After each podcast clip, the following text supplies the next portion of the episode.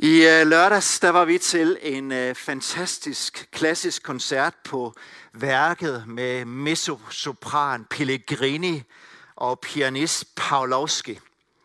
Og øh, undervejs så rejser den her ukrainsk fødte pianist sig op og reflekterer lidt over rigtigheden af midt i krig at så afholde sådan en koncert. Hendes egen konklusion det var, at musik kan noget – det taler på trods af det, vi oplever, som er forfærdeligt, urimeligt, meningsløst, vanskeligt. Det krydser grænser. Det bidrager, og på en eller anden måde, så kan det være med til at give mening midt i meningsløsheden. Så sandt.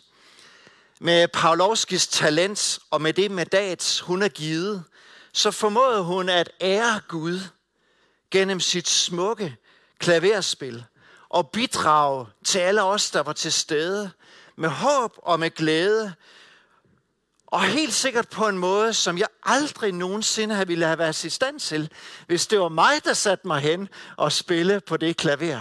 Det har været rigtig stramt for mig, men endnu strammere for jer.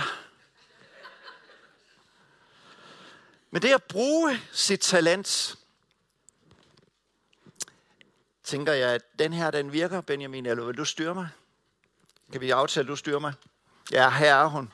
Wow. Fantastisk. Så prøv at tage den næste slide. Til at bruge dit gudgivende talent. Som afslutning på den her temarække Gud i alt, så skal vi lidt se på, hvorfor og hvad og hvor og hvordan og nogle af de sider, som kan udfolde sig under den her overskrift. Vi skal se på nogle tekster fra Bibelen og også personer fra dengang og i dag, og hvad der på en eller anden måde kan stille sig hindrende i vejen for at bruge det, som Gud har givet dig og mig. Men hvorfor bruge sit gudgivende talent? To Kirkeby, hun indledte den her serie med at betone, at vi er skabt i Guds billede, med værdighed, med relationer og med formål. Så gør en arbejdsbeskrivelse, bliv frugtbar og hersker over den jord, som vi er blevet betroet. Og selvom noget gik galt, så er det stadigvæk Guds formål. Gud er det i det hele, og Gud ønsker at involvere sig. Og vi ønsker, han ønsker, at vi skal involvere os. Og det var det, Torsten Conrad fortsatte med.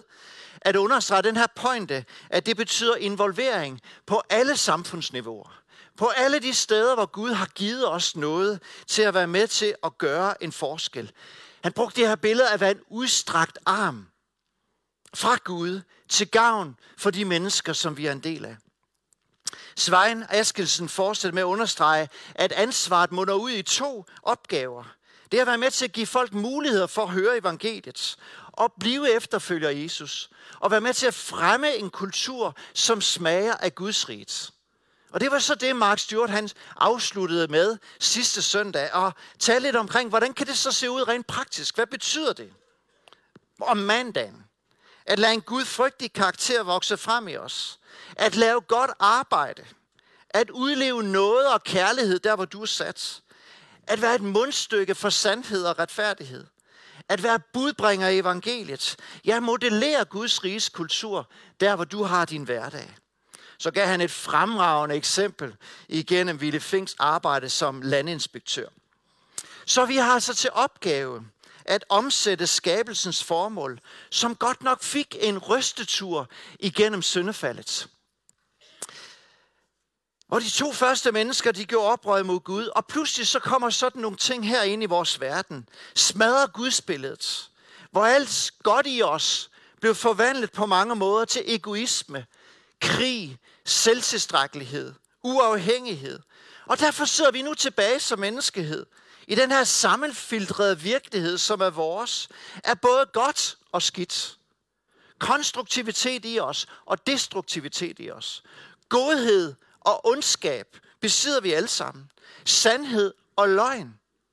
Men Guds billedes rester er der stadigvæk. Og Gud så, som også vi har sunget om den her formiddag, at vi ikke kunne frelse os selv. Så han sender Jesus herned med det formål at genoprette os og sætte os tilbage til den originale tanke. Og derfor er det at tage imod Jesus er langt mere end bare at blive frelst og have en billet på et eller andet tidspunkt til himlen. Men det er at vende tilbage til Guds oprindelige hensigt med os og leve det ud, som du kan se på powerpointen her. At bringe Guds skabelsestanker med ind i alt, hvad vi rører og er en del af. Guds kærlighed, Guds fred, Guds nåde, Guds visdom. At være med til at velsigne, være kreative, herske. Det betyder at tjene, at formidle Guds rige i vores hverdag, i vores kirkefamilie, derhjemme, på arbejde, i studien, der hvor du har din fritidsaktiviteter osv. Så Gud har ved skabelsens begyndelse udrustet, udrustet både Pavlovski og alle, der sidder her i dag, med et specifikt mandat. Gudgivende evner, gaver, et scepter. Jeg kommer til at bruge ordet mandat i dag, som du på en særlig måde skal ære Gud med og bidrage ind i menneskers liv. Der, hvor du har din omgangskreds. Der, hvor du har, vil opleve, at du har en særlig autoritet til at herske gennem at tjene dem omkring dig. For vi er skabt til at skabe, vi er skabt til at være kreative, og alle bærer vi et særligt mandat over os. Ligesom en, en paraply både beskytter imod sol og beskytter mod regn, så er det på samme måde sådan, at så længe du er under den paraply, så er der noget særligt, du bidrager med. Så er der noget særligt, som kun du kan, som gør en forskel. Så længe vi bliver inde i det, hvor Gud har udrustet og givet os sit mandat, så er der noget særligt, der flyder, som ikke er det samme, når du bare gør det, alle mulige andre kan. Er I enige? Men hvad er så et gudgivet mandat? Når vi læser Guds ord, så er det så mangfoldigt og bredt, og meget mere, end vi nogle gange har antaget i kirken, hvor vi har nogle gange snævret det ind. Vi har tit forholdt os til nogle få områder. Men om et øjeblik, så skal vi se på nogle skriftsteder, som åbner de her gaver op, og åbner de mandater op.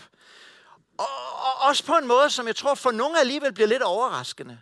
Hvor mange, mange praktiske opgaver har et typisk, tydeligt, åndeligt mandat med sig. Vigtige åndelige nådegaver. Et gudgivet mandat, det kan være både noget, som Gud har velsignet med dig fra barns ben af. Men det kan også være noget, som Gud gav dig, det øjeblik, du oplevede, fik ham ind i dit hjerte og blev født på ny.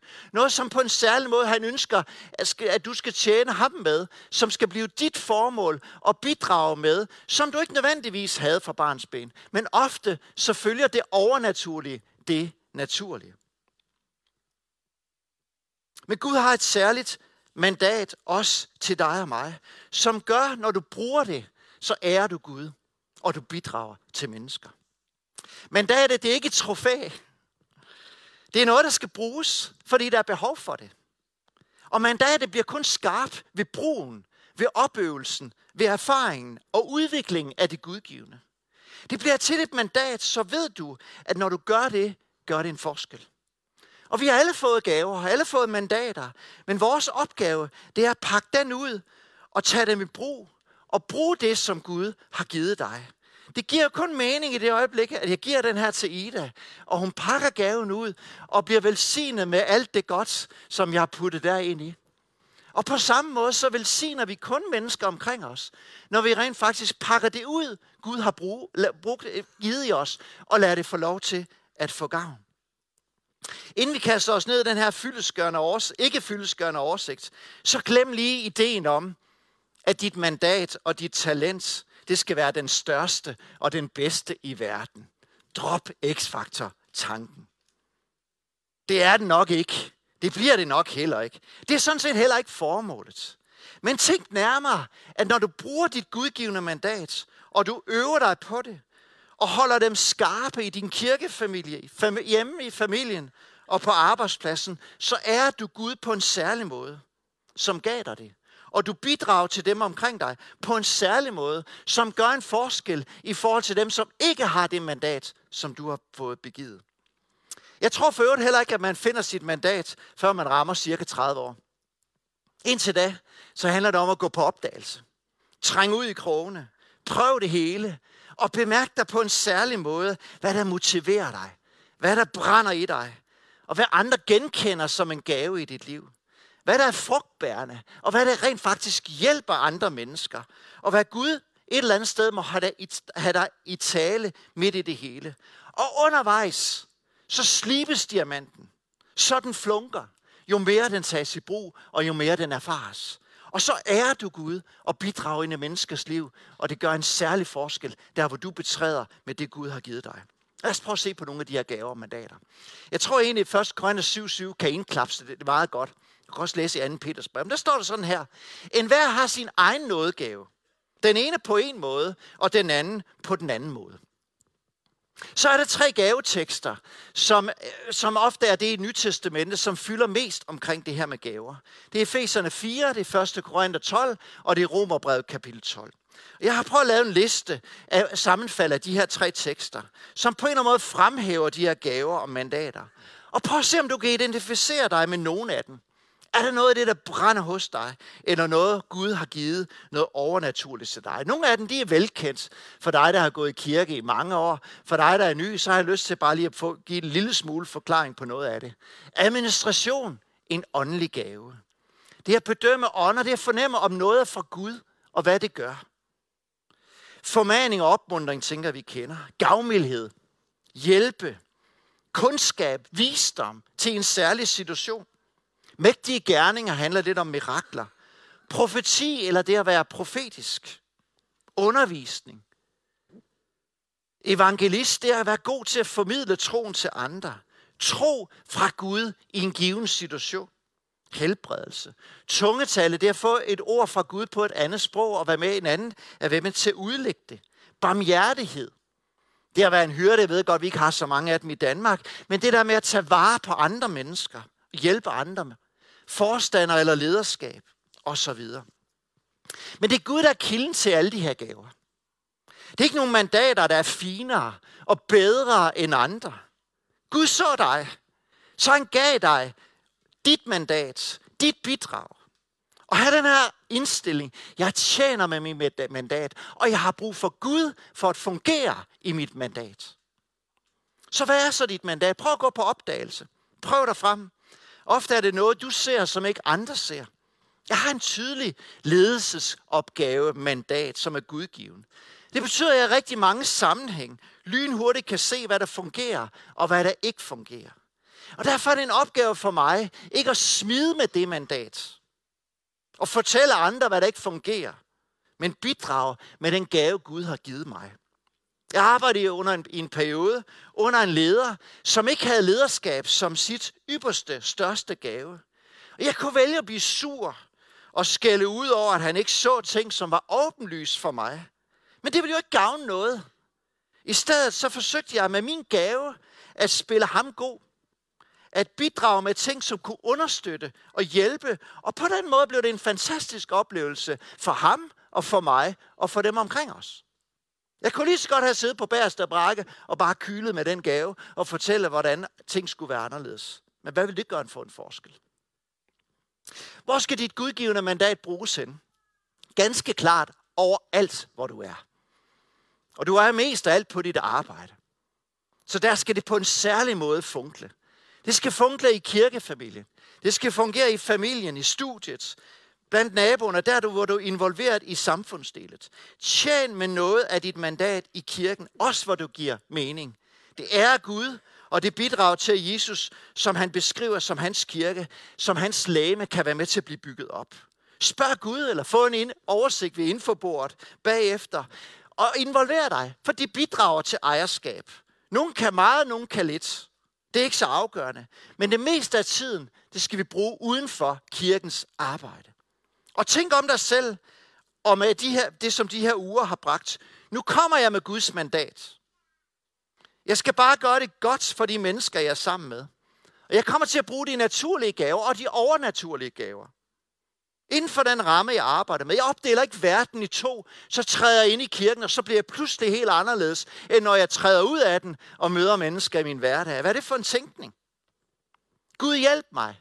Gud brug mig og vi kommer alle sammen med noget. Vi skal prøve at se på nogle eksempler nu, hvor gudgivende mandater bruges. Og jeg har valgt at tage nogle af de lidt skæve. Jeg håber, det er okay. For eksempel, da helligdommen skulle bygges, både da Moses fik besked om at bygge en, en helligdom i det gamle testamente, og hans efterfølger Salomon fik besked om at bygge et meget, meget flot tempel, så var det ikke bare håndværkere. Det var gudgivende håndværkere, der kunne noget særligt med deres hænder, som Gud valgte at bruge. Prøv at lægge værk til, hvad Moses sagde om Basalel. 1. Mosebog 31. Jeg har udvalgt Basalel, fyldt ham med Guds ånd, med visdom og med klogskab, til at udføre alt slags arbejde. Lave udkast til kunstneriske arbejde, guld, sølv og bronze. Der var flere, der blev angivet med navn. Og det her, det var Bessalels mandat. Og det fungerede, når han arbejdede med det. Hvor hvad skete der? Gud blev æret, og mennesker sagde, wow, hvor er det smukt, det du kan med dine hænder. Så Mia Fink, fortsæt. Du ærer Gud med dit mandat. Det Gud har givet dig, og du velsigner mennesker omkring dig, der ser det smukke, du skaber. Det borer i dommerbogen. Et underskønt eksempel på, hvordan Gud bruger og giver mandat til dem, han vil. Og i det her tilfælde et kvinde, som er født i et totalt mandsdomineret samfund. Men Gud han lagde sin hånd og sin ånd i hende. Og så gav han hende evne til at besidde ekstraordinær visdom. Og samtidig også en profetisk gave. Profetisk, det betyder egentlig bare, at du er i stand til at høre fra Gud og viderebringe det til mennesker. Eller viderebringe det til nationer. Vi læser om hende i dommerbogen kapitel 4. Hun sidder under en palme, som var øvrigt opkaldt efter hende selv. Det bruger palmen. Og der sidder hun og, og, og giver ekstraordinær visdom til alle de mennesker i Israel, som bare ikke kunne finde ud af det. De kommer med deres retssager, og de kunne bare ikke finde løsninger. Så kommer det bor der med visdomssvar fra Gud og hjælper dem alle sammen. Så folk er ikke i tvivl om, at her er Gud bare på spil, og han bruger det bor til at være med til at formidle hans visdom og kundskab til dem, der var i Israel. Så på et tidspunkt, så får hun en profeti hvor hun bliver klar over, at der er nogle af Israels fjender, der skal besejres. Og så sender hun bud efter manden, lederen i landet, Barak. Og han siger, hun siger til ham, du skal sende nogle folk øh, derhen, og så vil jeg give dig fjenderne i din hånd. Det har Gud sagt til mig. Og så står Barak, han kigger lidt på lille Deborah, og så siger han, jo, det lyder rigtigt nok, øh, Deborah, men jeg tør ikke, hvis ikke du går med. Hvad er han for en mand? Hun ser på ham med så modige store øjne, og så siger, okay da, som du vil. Jeg går med. Men så får du altså ikke æren for sejren, Barak. For så er det altså Gud, der giver fjenden i hænderne på en kvinde. Den sweet deal, køb Barak. Er Gud ikke bare skøn? Når jeg tænker på Deborah, så tænker jeg tit på en i vores fællesskab, Allan Brun, som jeg oplever besidder særligt den her visdommens gave evne til at se ting fra flere sider, og meget ofte evner med at være Guds visdom lige i en given situation. Så er der Barnabas, trøstens søn, var hans tilnavn. Fordi han altid så mennesker som muligheder. Også dem, som andre de gav op overfor. Her var et hyrdemandat, opmundringsmandat og trosmandat til stede ind i hans liv. Når han for eksempel i kærlighed hjalp sådan en ubetydelig person som Paulus, til ligesom at komme godt i gang i tjenesten. Der var alle de andre ikke ville lukke ham ind i et selskab, så lægger Barnabas hånden om, om Paulus, og så siger han, han er god nok. Vi skal tage ham ind og inkludere ham ind i fællesskabet. Når de senere er ude på missionsrejse, Paulus og Barnabas og nogle flere, og en ung knøs, Johannes Markus, ikke kan klare strabasserne, men må give op undervejs, når han så kommer hjem igen, og de skal afsted på næste missionsrejse, og Paulus siger, let's go. Og Johannes, øh, Barnabas siger, ja, men vi skal have Johannes Markus med. Og Paulus siger, no, det vil jeg ikke være med til. Sådan en kylling, som ikke kan klare mosten, ham, ham kan vi ikke regne med. Og, og Barnabas siger, han skal med. Og så tager Barnabas Johannes Markus under vingerne, og så tager de på missionsrejse. Og så bliver den kylling en dag til mand, fordi at Gud brugte Barnabas i den proces. Og ved I hvad? Hvis ikke Gud har gjort det, så har vi formentlig ikke haft Paulus' breve, og vi har formentlig heller ikke haft Markus evangeliet, som var Peters øjenberetning, nedfældet af Johannes Markus. Kyllingen, som andre overså en lille smule. Er I med? Inge-Lise Stjort, som er en del af frikirken her, tænker jeg tit på sådan en trøstens datter. Hvem hun lige når at komme ud og besøge, at ringe til og være noget for. Hvor mange gange hun personligt har været med til at opmuntre mig, hvor jeg har haft lyst til at give op. Og lige set på det rigtige tidspunkt, lige at kaste en god bemærkning ind, eller lige sende en sms. Hold op, for gør det en forskel. Du er Gud, og du bidrager til mennesker, når du bruger det mandat, Gud har lagt i dine hænder. Philip er den sidste, jeg har lyst til at nævne. Han beskrives i Nye Testamentet som en evangelist, altså en særlig evne til at fortælle de gode nyheder om Jesus til andre mennesker. Og på et tidspunkt så bliver han ledt til en øde vej og, øh, og, og møder en afrikansk embedsmand. Her sidder han og læser de der gamle testamentlige skrifter, altså embedsmanden. Og, og, og, og Philip han spørger ham, forstår du, hvad du læser? Nej, jeg kan ikke forstå det, hvis ikke der er nogen, der forklarer mig det. Og Philip han hopper op på vognen, og så begynder han at fortælle ud fra Esajas 53, om hvordan er Jesus han er kommet for at frelse, for at genoprette og for at skabe nyt liv i ham. Og, og den her embedsmand, han, er, han modtager Jesus. Han får nyt liv der på hesteryggen, eller hvad det nu var. Og de kommer frem, og, og, og embedsmanden siger, hvad, hvad, kan man så også blive døbt? Ja, tror du på Jesus af hele det hjerte? Jeg tror, Jesus Kristus er Guds søn. Okay, så stoppede de hesten, så kom han ned i vandet, og så blev han døbt, og så fortsatte han formentlig med at bringe evangeliet til Afrika. Og Philip var videre på en ny rejse, hvor nye mennesker skulle høre om evangeliet. Dem har vi også i vores kirke. Linson, et lille menneske, som du vil opdage ved kaffen, hun er et godt eksempel på det.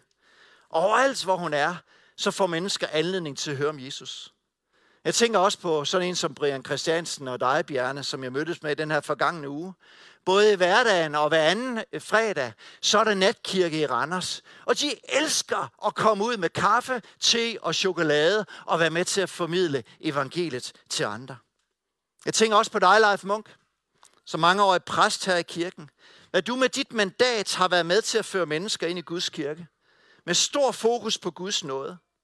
Og nu hvor kræfterne ikke er så mange, så skriver du bøger, der hjælper andre med at fange og forstå evangeliet. Hvilket forbillede.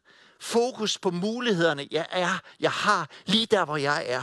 Lige i mit liv, hvor jeg befinder mig.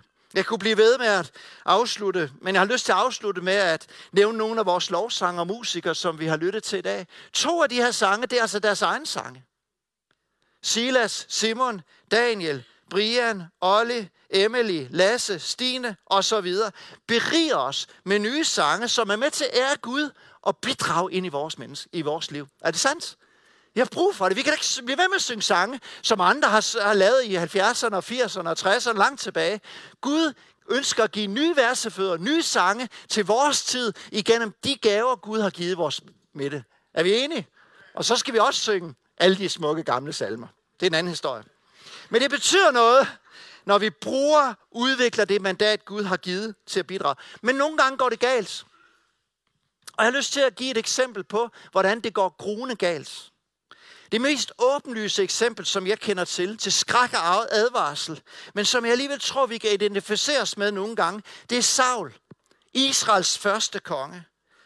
Han, som formåede at forene et rige.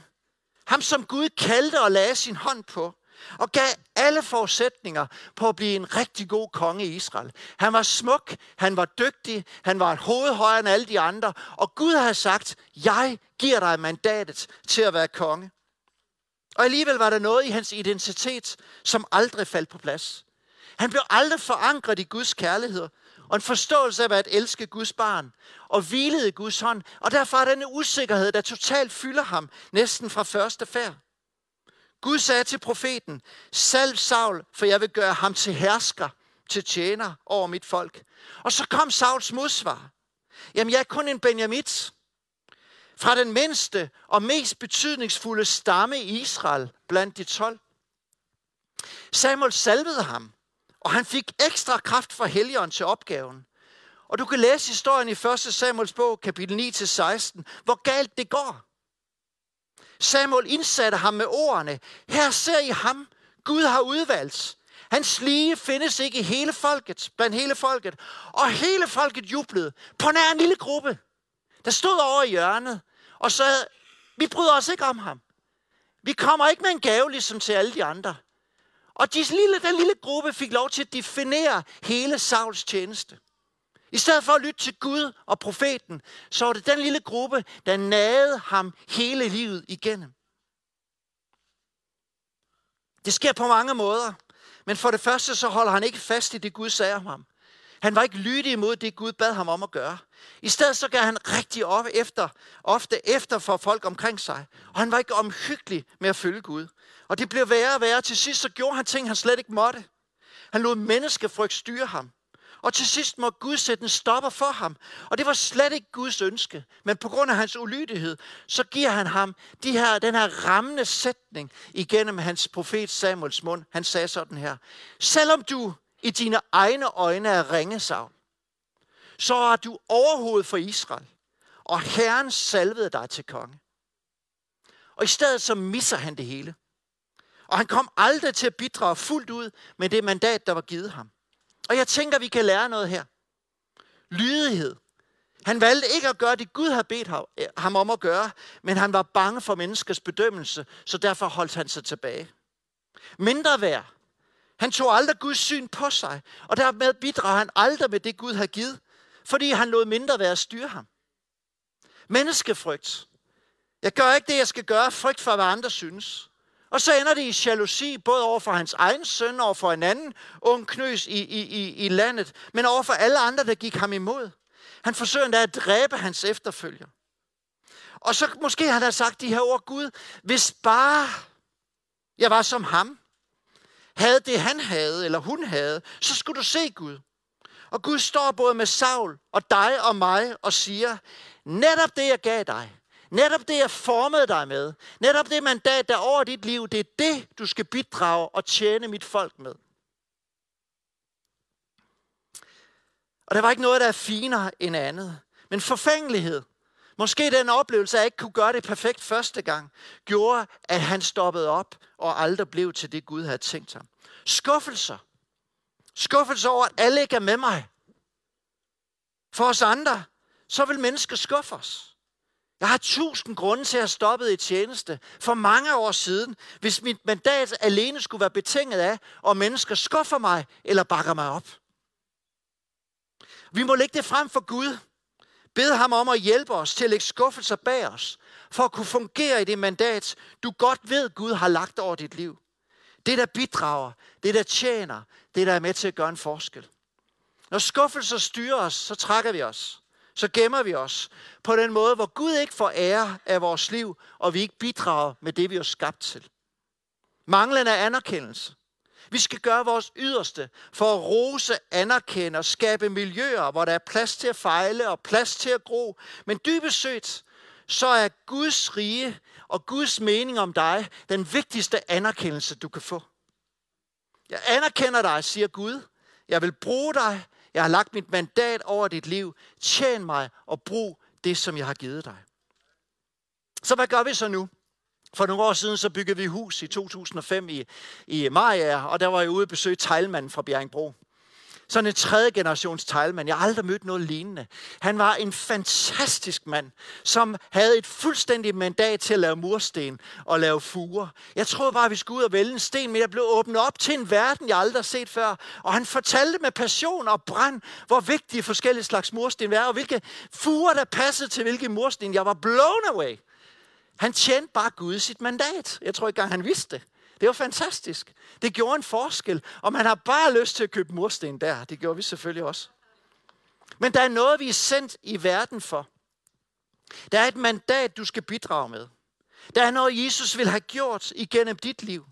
Men afsættet og fortsættelsen, det er at leve ud fra den kærlighedsrelation til Jesus, ligesom det var i begyndelsen, så du ikke ender som Saul. Det er ikke din arbejdskraft, Gud vil have, det er dig. Det er fordi, du elsker dig. Han har planer for så evighedernes begyndelse med noget, som han har set, du fik lov til at bidrage med. Thomas Jodin, han skriver i sin bog Eftervarme, at livet vil os noget. Måske du kan kalde det et ærne, jeg bruger bare ordet mandat. Og i din tidligste ungdom, så ved alle mennesker, hvad, deres, hvad der er deres virkefelt, hvad deres mandat er. Og i det sted i livet, der er alting tydeligt, alting muligt, og mennesker er ikke bange for at drømme og ønske, og se alt det, vil, de vil se, skal ske i deres liv. Men som årene går, så kan mystiske kræfter bevise for dem, at det er umuligt at udleve dit mandat. For i tilværelsen, så er der modkræfter, men der er også kræfter, som vil hjælpe os til at gøre Guds vilje med vores liv. Og den her plads i tilværelsen, den opdager du, når det himmelske og det jordiske mødes. Og Gud fortæller dig, åbenbar for dig, at livet vil dig noget. At Gud ønsker noget igennem dig. Jeg tror det mere og mere, siger han, selvom vi i vores dage har så travlt med at adskille identitet fra opgaven. Igen og igen hører vi, at det ikke er vigtigt, hvad vi gør, men hvad vi er. At leve kravløst er blevet en topprioritet i dag. Sikkert, siger Jodin, som en modpol til alt for meget betoning af pligt, krav og burde. Og som et udtryk for menneskets værdi, så er det at være hovedordet. Men et alt for ensidigt betoning af at være kan godt blive meget tyndt og stillestående liv. Din sendelse er også en del af identiteten. Det handler ikke om at gøre noget for at være noget, men fordi jeg er noget, er jeg nødt til at gøre noget. Dit mandat er også en del af livets gave. Når du gør det, du gør, så får du energi. Det er alt det andet, der slider os op. Så hvad er målet med mandatet? Det er ære Gud og elske mennesker. Og vi er her for at hjælpe hinanden. Han slutter i sin tekst med at sige, et livsværk er vel summen af den kærlighed, som vi sløsede på andre. Dit mandat og din gave går fint sammen med skrøbelighed. Der er masser af eksempler på det. Moses han havde vildt fint forudsætninger for at føre Israel ud fra Ægypten til det nye land. Men han havde altså også været morder, og for øvrigt kunne han ikke snakke. Så han havde brug for andre til at tale for sig. Og alligevel valgte Gud at bruge ham, trods hans skrøbelighed. Hans efterfølger Josva, han var en fin jæger, kriger. Han var indsat af Gud, han var Moses efterfølger. Og alligevel, når han bliver indsat med sit mandat, så må Gud sige til ham tre gange, Vær frimodig og stærk. Vær frimodig og stærk. Vær nu frimodig og stærk. For det lå bare ikke til ham. Han har svært ved at træde ind i det, Gud har givet ham. Så derfor måtte Gud skubbe ham. Gør det nu. Jeg har givet dig. Det der er nok. Kan vi rejse os op? Med bare lovsang om at komme op. Jeg har lyst til at gøre en lille smule praktisk i øh, formiddag. For det første så har jeg lyst til at nævne for dig, som ikke har fået Jesus ind i dit hjerte endnu, og opleve det sprudlende liv, det kan være med til at give. At den her dag, der kan det blive din dag. Hvad enten du sidder herhjemme, eller du lytter med bag skærmen derhjemme. Der kommer sådan et forbundsnummer op, og du er velkommen til at ringe dig ind, hvis du ønsker at få det liv, den ånd ind i dig. Der kommer også til at være forbøn her om, om et øjeblik. Og, øh, og der har du også mulighed for at komme op og sige, jeg har bare lyst til at få den kraft, det liv inde i mig. Men jeg har lyst til at udfordre dig med to ting den her formiddag. For det første til at gå hjem og få en samtale med en fra familien eller en ven, der kender dig godt. Og tal om din gave, dit mandat, og bed dem om at give dig deres respons. Og så har jeg lyst til en anden ting. Og det skal vi gøre, før vi går ind i lovsang, men vi bare har lidt klaver. Hvis du har lyst til det, og jeg har lyst til at sige, her er der bare fuldstændig frihed. Hvis du er ny, og du ikke er i den her sammenhæng, hvilket mange er, så er du helt fri til at slippe det her forbi. Men inden vi går, så har jeg lyst til, at vi om et øjeblik vender os mod hinanden. Og så beder en kort bøn om, at Gud må få lov til at bruge os, men det mandat, Gud har lagt ind i vores liv. Og ikke noget skal holde os tilbage. Det kan være, at du kan identificere dig med nogle af de gaver, jeg nævnte her. Eller du kan identificere dig med savl på nogle områder, at noget har holdt dig tilbage. Men bare en kort bøn om, at Gud må få lov til at bruge din sidemarker med det, Gud har givet dig. Så bliver der også mulighed for bagefter at søge forbøn her. Hvad enten du har brug for en velsignelse, sygdom, eller noget af det, som Trine nævnte i begyndelsen, at der er bare et hvorfor, der er så svært lige nu for dig at håndtere, så er Gud her for at give dig en Maria-oplevelse. Det kan også være, at du har brug for at tage et opgør med det, som at have frataget dig lysten til at bruge dit mandat. Men Gud har brug for os alle sammen, og han har brug for os alle sammen i den tid, vi lever i. Så nu bruger vi et par minutter, ikke mere, til bare lige at vende os mod hinanden, dem der har lyst, og bede en kort bøn om, at Gud må få lov til at bruge os, der hvor han har sat os, med det specifikke Gud har givet os. Lad os gøre det, inden vi synger.